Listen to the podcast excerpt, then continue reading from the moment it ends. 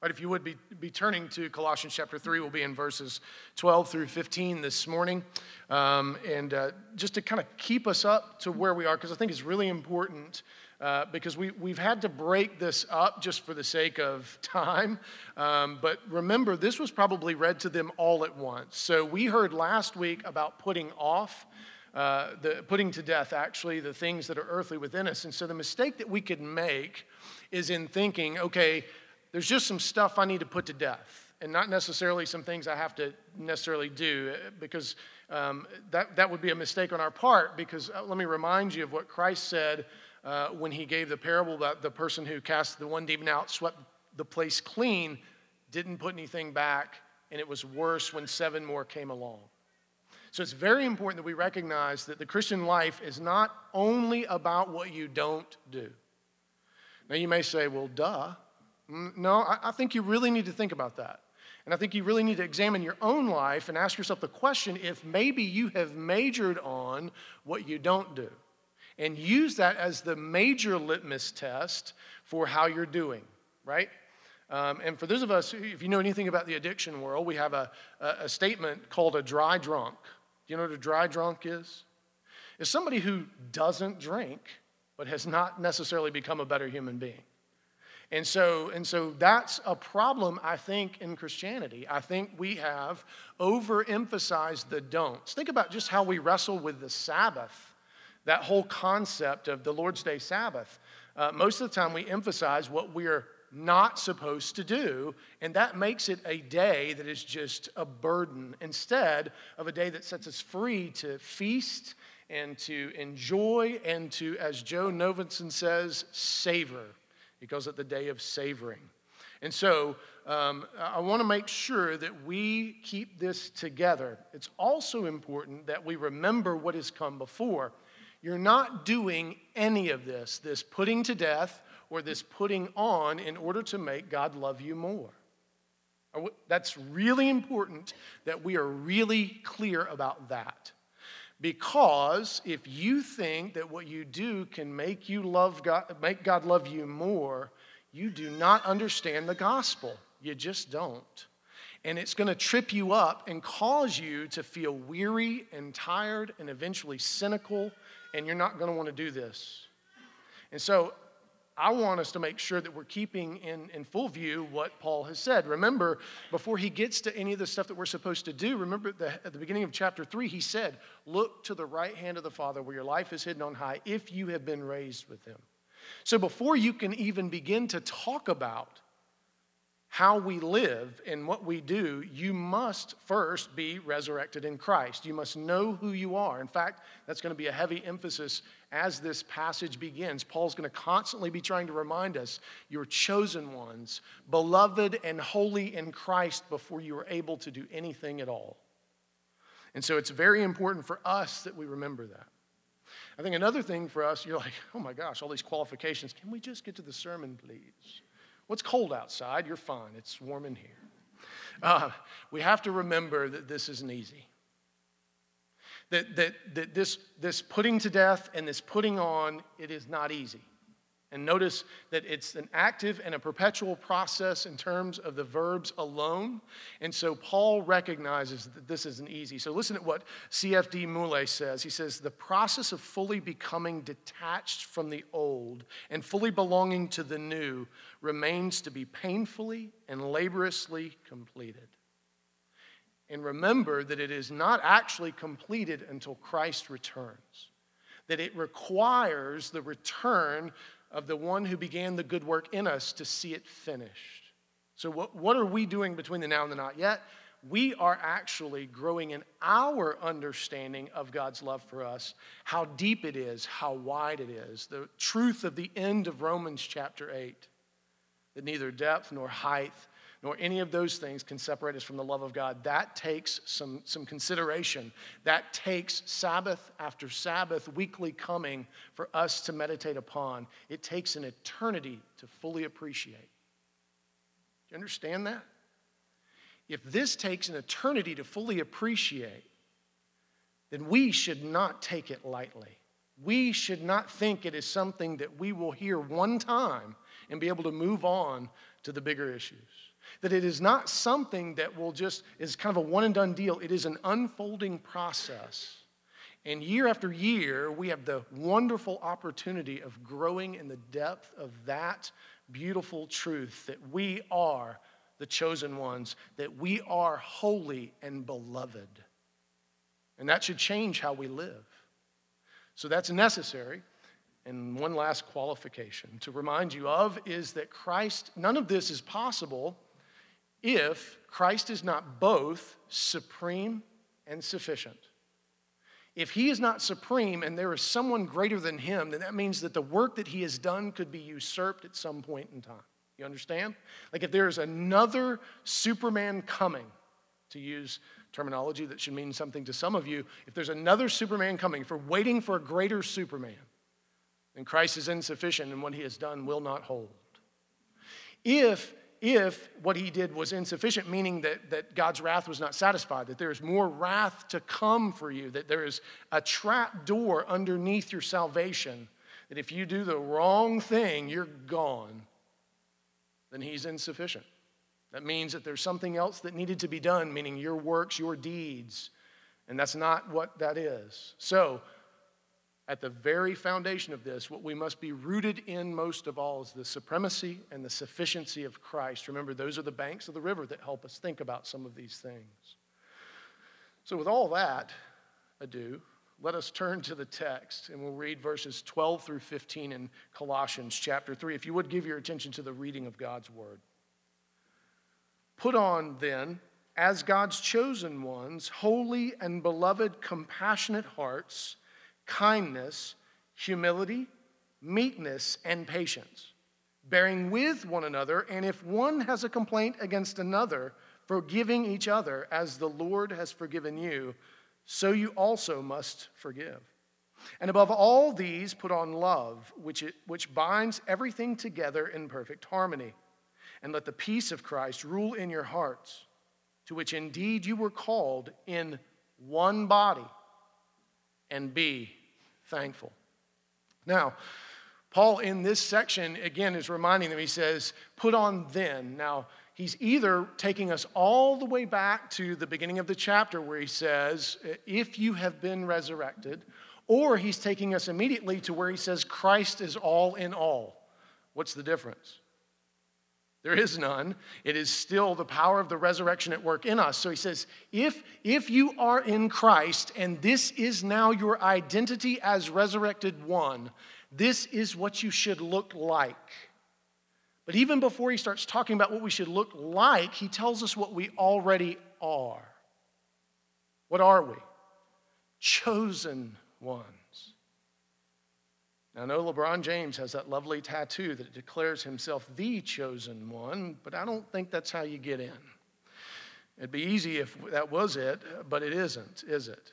And so it's God's will that chooses us. And here's the good news for those of you who kind of rankle at this idea of predestination, election, and those kind of things.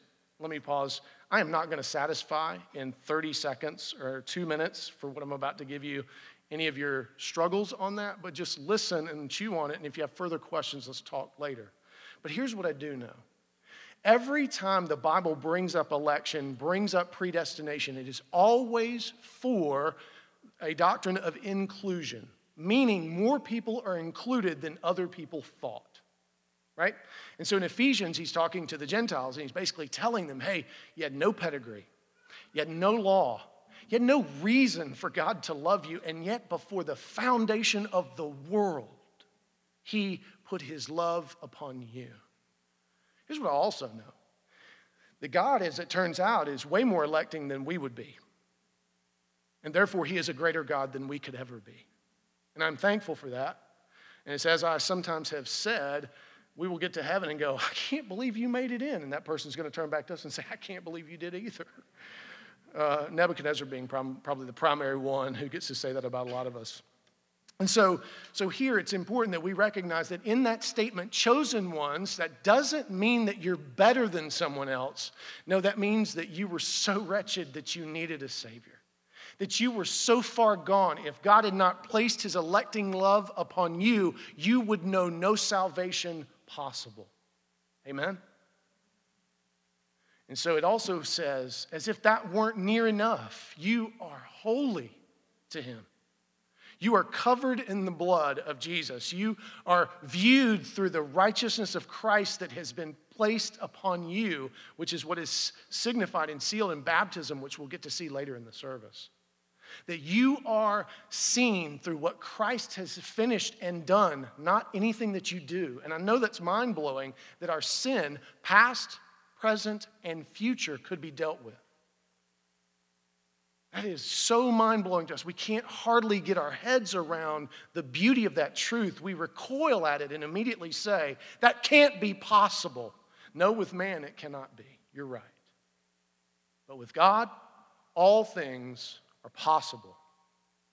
So, even the sin that you have yet to commit, that is just in the incubation stage, in your, the dark place in your heart and mind, that too has been covered. Now, does that mean that you now have a license to sin? I know there's some of you are thinking, well, golly, man, that sounds like cheap grace. No, it was incredibly costly grace to a man named Jesus. And very costly to the father who now gets accused by post Christians all the time of being this cosmic child abuser, this great patriarch who does nothing but pour out his wrath upon at least his own children. So it's been costly to the very name of God, it's been costly to Christ himself. It's been costly to the church to try to communicate in a fallen world. This is not cheap grace. And it should lead us to worship. It should cause us, when we do mess up, to run immediately to the throne of grace instead of from it, so that our theology would actually be biblical. Instead of thinking we have to clean ourselves up as if that were even remotely possible. And so he says, You're holy. Think about what Peter says Be ye holy, for God is holy. He just said, You are. You're holy. And he says, You're beloved. A term of endearment that means that God wants relationship with us. And we've talked about this in here before. So often you hear people say, I don't know what God's will is. Yes, you do. God's will is to be present with you because you are redeemed and called son or daughter to Him as your Abba Father. That is His will. Now, are there specific things in your life like job and spouse and all those things that you need direction and wisdom on? And does God care about those things? Yes, He does. But the thing He cares about the absolute most, and that none of the answer to any of those questions will ever violate if it is from God, is that you are redeemed and beloved. Amen? So, before we can talk about anything we do, we must always return to the foundation of what has been done. You are chosen ones, holy and beloved, even if you don't feel like it this morning, if you are in Christ if you are in Christ, it is true regardless of what your heart may try to tell you, regardless of what the devil may try to whisper low, regardless of what the world tells you you are, regardless of what you even sometimes think that you are, because you have access to the darkest places of all in you. Know that Christ has reached even there. Know that even the Holy Spirit was welcomed there. Know that the presence of God is even there, as the psalmist says. The dark is not too dark for you, it is as if it were the noonday. That's good news to us. So before we get tangled up in talking about what we're going to do, let us make sure the firm foundation is laid and understood. Right? All right, so now let's move on to what we need to do. He says, after that, once you've done that, you are to put on. This is baptismal language. So he's talking about um, making sure that you, it is clear who you are. This is one of our main problems, I think, as Christians, is that we don't spend enough time uh, thinking about how am I living this out? What does this look like to those around me, and what should it look like? We spend a lot of time making sure we have our dogma, our doctrine, our I's dotted, our T's crossed, our systematic in place. But we don't often pause and go, Has that made me more compassionate in my heart? Has that made me kinder? Has that made me meeker? Has that made me love more? Has that made me more forgiving? Because if those things that you believe have not done that, then they are false doctrine. If our if how we practice what we say we believe is off, something is out. Doesn't mean that it's not true necessarily, but it does mean how you're applying it is off. So, all of us as Christians should be becoming more compassionate. And this doesn't happen. Notice it's you are called to do it actively and perpetually. You must cultivate compassion. How many of you would be willing uh, to admit that you are not naturally compassionate? I'm not. Man, we got a church full of y'all. We, next week's sermon's on compassion. Doing a whole series, a whole year on it, as it turns out. Um, I, that's just true, right? How many of you are just, you, you just, you're not naturally meek.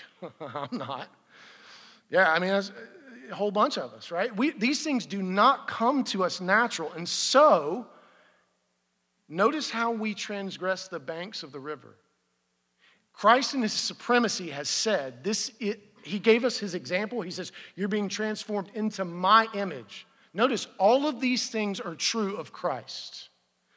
This is not, we're not being asked to do something that was not true of him. We're not being asked to do this in our own strength. In fact, think of all that he gives us, all of the means of grace, the Holy Spirit to indwell us. He indwells us, God indwells us. So we, are full of the Trinity. Don't go around telling your friends that. You're full of the Trinity. Uh, it'd be true, but it may come off weird. We are full of the Trinity. We have the scriptures themselves, we have the church to build us up and to, to help us. We have each other. We have the world, actually. Notice John 13, Christ said, The world will know who you are by the love that you have for one another. The world will decide what you are in some measure, not in the eternal sense, but certainly between the now and the not yet. And what is she saying of us? What are we saying about each other? How about that one? So far, I've heard nothing but good reports from the women's retreat. I hope it stays that way. I'd like a nice, easy week. The good report is my wife behaved herself and actually did me proud. So that's step one for me, I, my own house, I suppose. But here's the thing we, we go out in the bank of the river when we say, Well, I'm just not naturally compassionate. I don't care what Jesus says. I don't care what the one who created me and fashioned every part of me, just quoting to you Colossians 1:15, Jesus being the creator and all. I don't care what he says I ought to be. I'm not that. We transgress the sufficiency when we say, you know, I just, I just don't like those people. And I don't think Jesus can actually give me a heart for those kinds of people. Well, certainly, if that's what you're saying and that's all the effort that you're putting into it, then yeah, you're exactly right. You, you will have your reward in this life. And so, what should we do here? Like, what should signal us? If, let me just give you a couple of practical possibilities. If there's a group of people that you know that you are just naturally inclined to dislike and you have no compassion for, it might be a good idea for you to do a little bit of reading from their perspective. It might not hurt you to actually serve in a place where those people are. It might not even hurt you to befriend those folks, because what you will discover and find is that we all have the same problem, and we all need the same exact cure.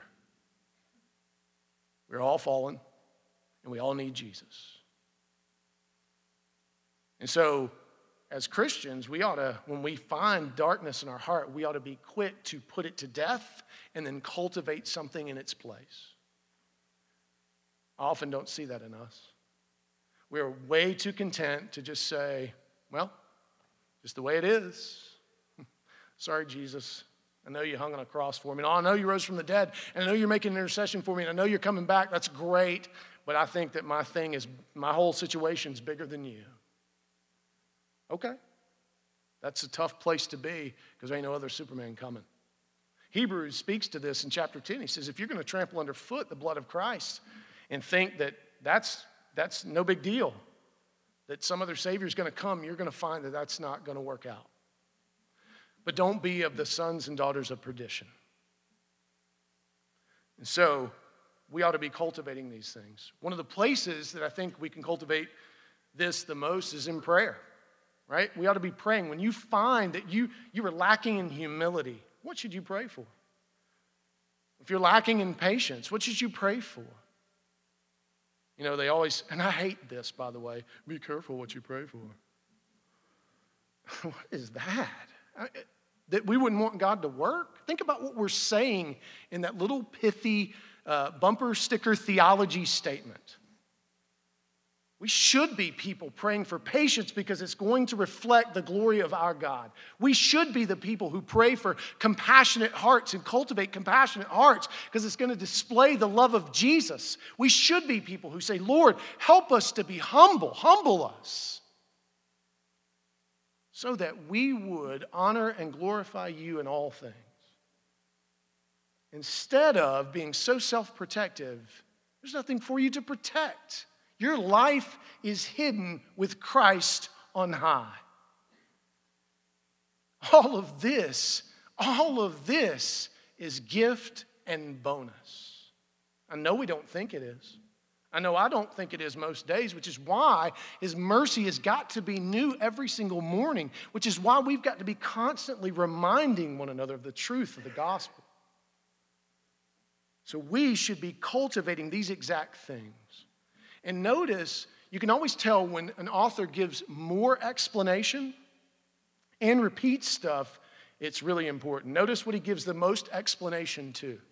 Which part? Forgiveness. Dick Lucas calls this the regulative principle of the Christian life. That if we are unforgiving, you, you know straight away something has gone dark in your heart.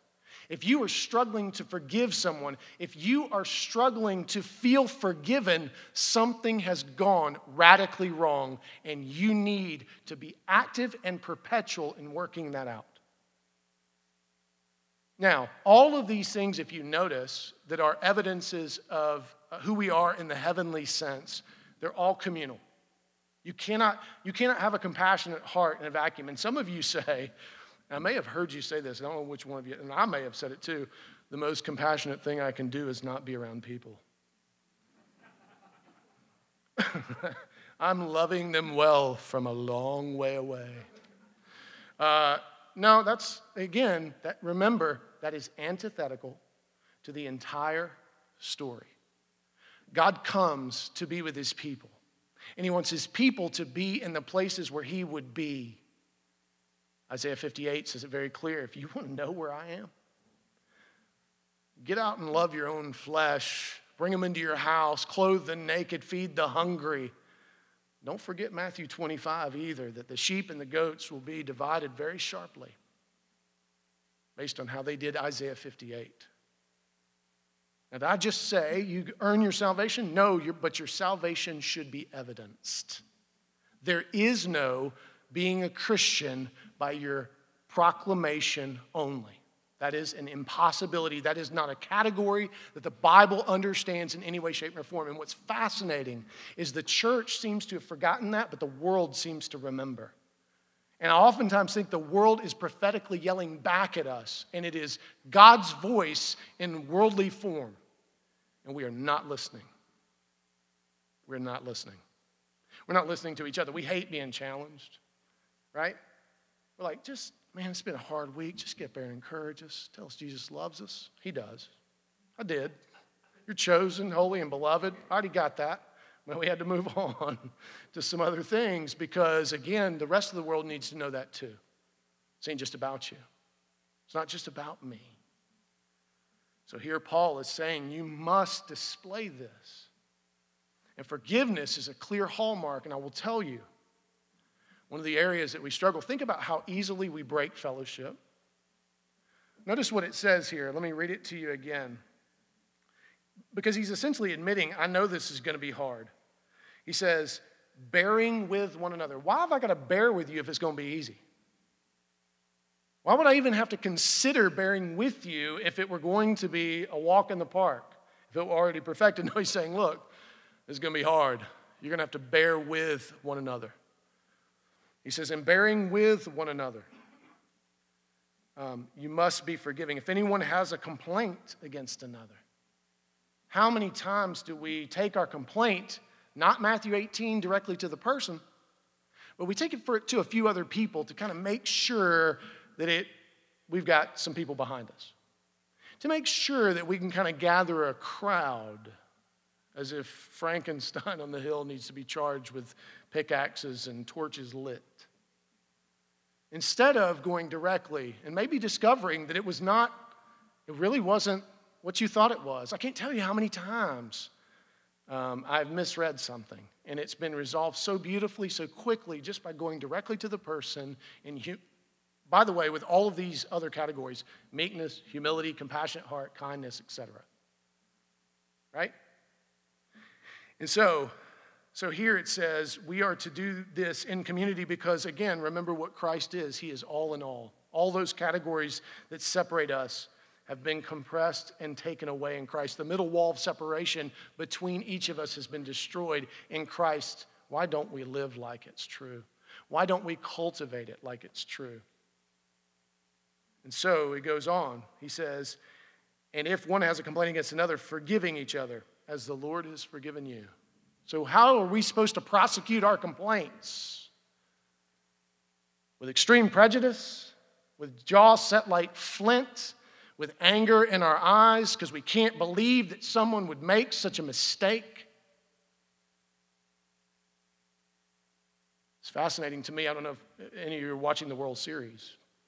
young man who's Cuban born on the Astros um, made a pretty serious mistake. He kind of pulled his eyes because Yu Darvish, who is, um, is he Chinese, Korean? What? Japanese. Thank you, Tommy. Tommy's a Dodgers fan, ladies and gentlemen two and two right now. Thank you, Simon, putting on the hat. Uh, one time in worship, you can don your cap and it be meaningful. Um, and so, so he made this mistake, and Yu Darvish was amazing. He said, Look, he made a mistake. I get it. He shouldn't have done it. But the moral outrage all around this thing has just been astronomical. So they've suspended him for the first five games conveniently of next year, uh, not for the World Series, and his pay is going to be dedicated to uh, diversity efforts. And so it's just fascinating to me that Yu Darvish actually showed probably more of the gospel than the whole rest of the world did in its grand moral outrage. We tend to be of the moral outrage category oftentimes. Instead of recognizing that we should keep very short accounts, we should love each other well by forgiving one another, that if and when we do get sideways, we should check it out first to make sure it's worth being angry about and then give the person a chance to be forgiven. That is what Christ died for. So that we would be, as it says in the text, what? One body Yet we are so swift to break apart and go away indignant and angry.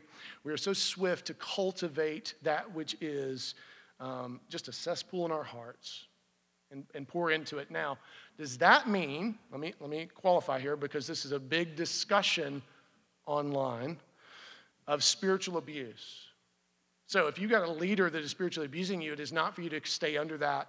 It is not for you to, to, to not deal with that you, you do the steps of Matthew 18, right? So if you go and they don't respond, you, you go again with someone else. If they don't respond, then you put it before the church. So don't ever hear me say that forgiveness is something that is cheap. It goes both ways. And that, that's, that's important for us to remember um, that when the other person is unwilling, then you need help. But we should always be pushing toward forgiving one another, and being a community of people who are reconciled to one another because it evidences the fullness of what Christ has done for us. Amen? So he goes on from there and he says, Let all this be bound together with love. Is that, is that, some of you may not know this, we're, we're a Presbyterian church. Uh, and so, uh, does how many times do you think in the history of the world the words Presbyterian and love have come up together like organically? And that needs to change. And we can be a part of that change. Right? That, that, that we should be binding things together with love, not, not prosecution, not, not law, not, not all of these other things. Now, do not hear me saying that that means we just love everybody and there's just no there's no rules and everybody just be sweet. No that's not what i'm saying. We're still presbyterians after all. What i am saying is that love ought to be an, an ethic and an ethos that we are constantly and perpetually cultivating and, and thinking that through as to how is this coming across how is what we're doing communicating this truth of, of who God is and who Christ is. Yes, God is love according to 1 John 4, but he's also holy. And those things are not mutually exclusive and they're not in, in tension with one another. It's actually um, it's how, how loving he really is, given that he's holy, that he wants to be with us instead of just destroy us. And so we too should want not to just destroy, not to just strike with a wicked fist, but instead to love well. Amen? And so this is, these things ought to be bound together with all these things. And He goes on to say, to which you indeed were called in one body. And be thankful. Remember, a few weeks ago, we read that quote where gratitude, it really is a measure of the Christian life. If you, if you in any way, shape, or form are failing to, to have gratitude, you're growing in cynicism, and you need to check your heart. You need to ask for help. You need to seek prayer. That is one of God's great gifts to us to say, here is a great canary in the coal mine does everybody know what that means? Sometimes I throw out references and I'm like, canary in coal mine just for those who don't know. In the old days, new days, these days, when you would go down into a mine shaft, if there's not enough oxygen, you die. So you want to take a canary with you because if the canary goes first, you want to get out, right? So the canary in the coal mine was kind of the first sign something is wrong. There's not enough oxygen. So for us as Christian, the canary in the coal mine is if you're, you're failing to forgive, be forgiving, and you're lacking in gratitude. What a great thing that God has given us to kind of look at our hearts and be able to see something so that you know really where you're at. In fact, at the office this week, it's the first time I've done this, and we'll probably do this on a regular basis. I said, All right, guys, cynicism meter, where we at, right? 10, you just want to end it all. Zero, you're not paying attention. um, and so, where, where are we? And, uh, and I think it's important that we, we don't let cynicism take root because I know, I know how dark it can go. I know what I'm hearing. Uh, I, like I said, I spend some time listening to those who have uh, stepped away from the church, stepped away from ministry. I think it's a very important thing to hear their voices. Um, I don't want to be drugged down by them, but I think it's important to kind of hear how did they get there? And all of them, every single one of them, the road out was paved with cynicism. And cynicism is a wonderful friend because it's got his little buddy, his name's Sarcasm, and he's kind of funny. Um, but it's not so funny when it goes dark all the way into cynicism.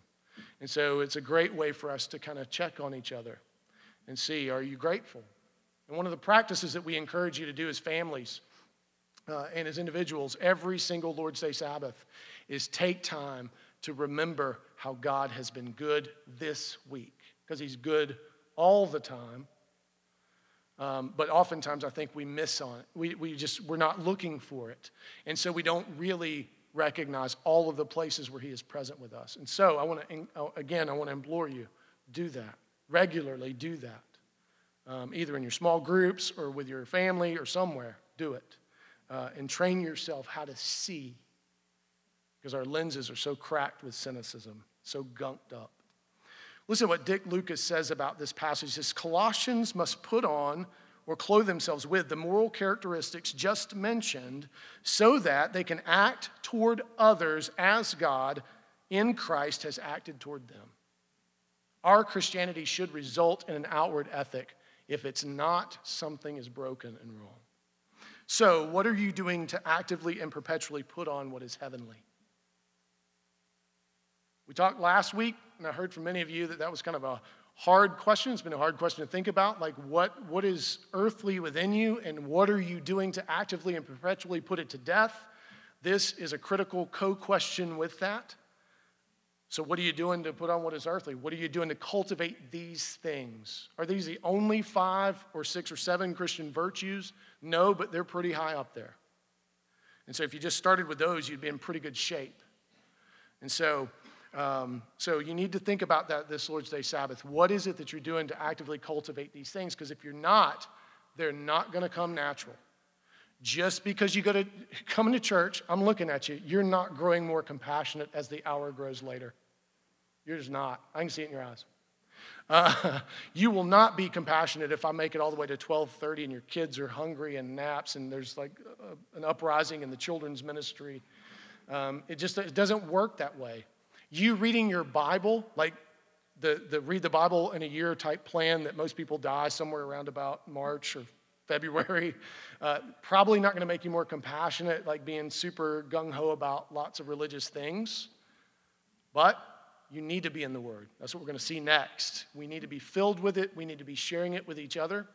And so make sure that what you're doing is actually cultivating these good things. And if they're not, they need to be questioned and thought through. Turn back to the text with me. Let's read verses 16 and 17.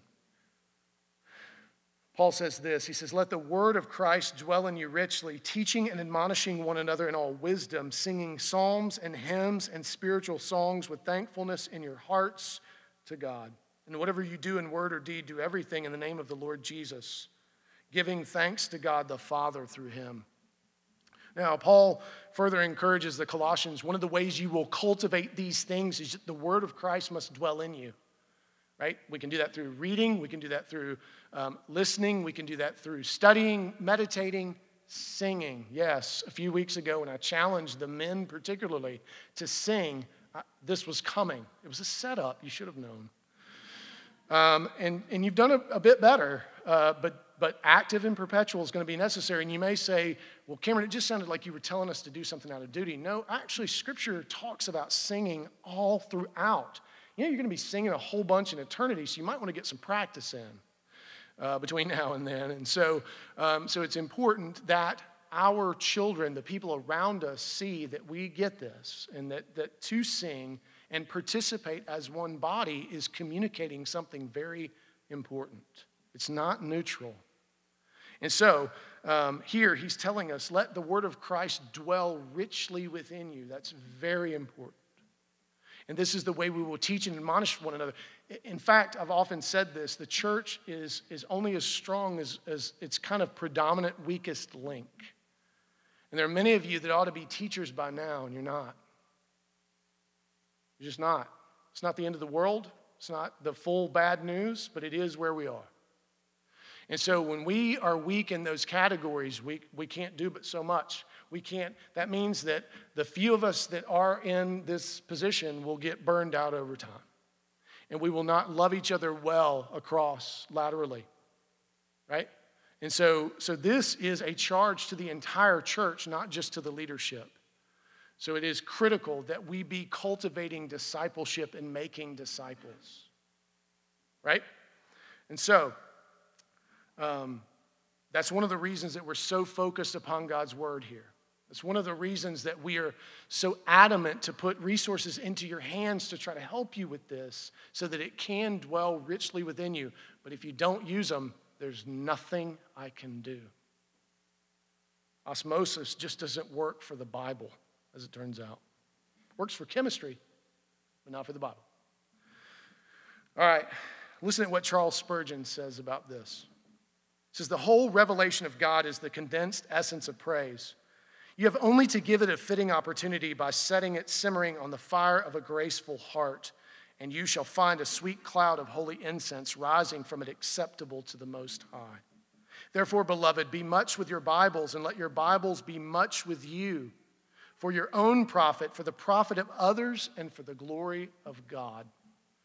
Again, if you are not being Bereans and you're just doing one of two things either you're ignoring what I'm saying in toto, which is one option, or you're swallowing it lock, stock without checking it for yourself.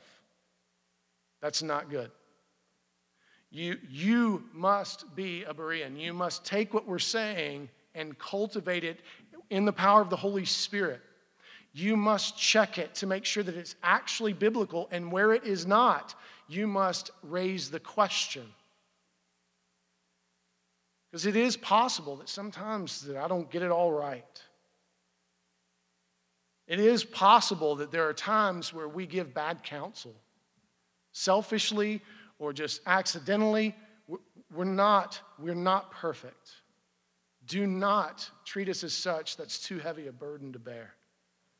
But be good Bereans. I love it when people say, send me an email that says, uh, which this actually has happened for this series. So, if Christ is supreme and sufficient, what does that mean about me taking antidepressants? I said, take them so that your head will be clear so you can understand that Christ is supreme and sufficient. right? There's not a zero sum. It's, and many people have heard, you know, kind of heard if you Christ is supreme and sufficient, you should show no weakness. No, it is because of your weakness that Christ is needed to be supreme and sufficient. And the other good things of the world are just common grace to help us. It's not that we, we don't use any of the means of, of common grace. You understand? And so I love it when people kind of want to interact and get engaged with it. If, and even, I'll take frustration even. Wait, wait, wait. I love it when people are like, wait a second, wait a second, wait a second. If what you're saying is true, then this means that. If what you're saying is true, how do I read Leviticus whatever? Right? My daughter called me the other day asking me questions about Leviticus and Revelation. It was a tough question, as it turned out. She appreciated the answer, though. She said, I always help bring her full circle. So, my question to us is how have you benefited from the word of Christ dwelling richly in and overflowing from other saints? How has that been a blessing to you? And, and are you letting them know? Uh, Galatians 6 tells us let teachers know, let people know when they've blessed you with the word that is in them. And if you've benefited from it, how can you become a fount of benefit for others? How can you be a blessing to others through the word that dwells in and overflows richly from you? This doesn't mean that you are some sort of uh, Bible geek that can answer who was the third king after Manasseh. It's awesome if you can, but we don't give away any prizes here. Uh, or that you know like all these facts uh, of the Bible. That's good, don't get me wrong, but you've got to, you've got to be able to apply it. And so it's not a competition. It's actually for the upbuilding and mutual, because we need each other. Everybody in this room has gone through or is going through something that needs the balm of Gilead of the scriptures and the spirit and the finished work of Christ. So, how are you participating in that? How are you benefiting those around you? Galatians, I'm sorry, Colossians 3 12 through 17 teaches us these two things that we are to actively and perpetually, that is such an important term. Because some of you aren't big on the active and perpetual. You just kind of want to one and done it. I get it. I get it. But it's not like that between the now and the not yet. It does get easier in some respects, other respects, it can actually get harder. But we are to actively and perpetually put on what is heavenly as a reflection of our peace and gratitude in Christ and that we're actively and perpetually to benefit from the word of Christ, dwelling in and overflowing from each other. What would our church look like if that's the places in which we were growing? We were growing in forgiveness and love and compassionate hearts and meekness and humility. And the word of Christ dwelt so richly within us that we were just able to speak it to one another and apply it to each other in beautiful, not wooden or harsh ways. What would that look like? And so this morning, it's been, uh, uh, um, we have the wonderful privilege of seeing someone who's saying, Hey, I have put off the things uh, of, of the world, and I am actively and perpetually working to put those things to death. And I want to put on the, the image of Christ. And, and, and her baptism is going to signify and, and, seal that. It's actually going to, um, it, it's actually going to communicate to us who are baptized the meaning of our own baptism. So if you've been baptized, you need to take time to improve upon your own baptism as you witness Chloe's. And so she's already become a member. She's already confessed that she is in Christ, and she, she's been a Christian for, for some time, and she's part of RUF, and she serves. Um, and, uh, and she's going to serve in our children's ministry, I think. Chloe, I hope I didn't just paint you into some sort of corner. Uh, Um, she's going to sing too, I think. She's musically talented, and that's all I'm going to give her credit for. And so um, she wants to use her gifts in the context of the local church. So, what a gift that we've heard about the putting on and putting off and all of those things. But in baptism, in baptism, it's the word made visible. It's the visible word of the putting on because of who Christ is. And so, this will be a declaration of her as a chosen one, holy and beloved and for those of you who are chosen and holy and beloved, be reminded of that as we move into this time of baptism.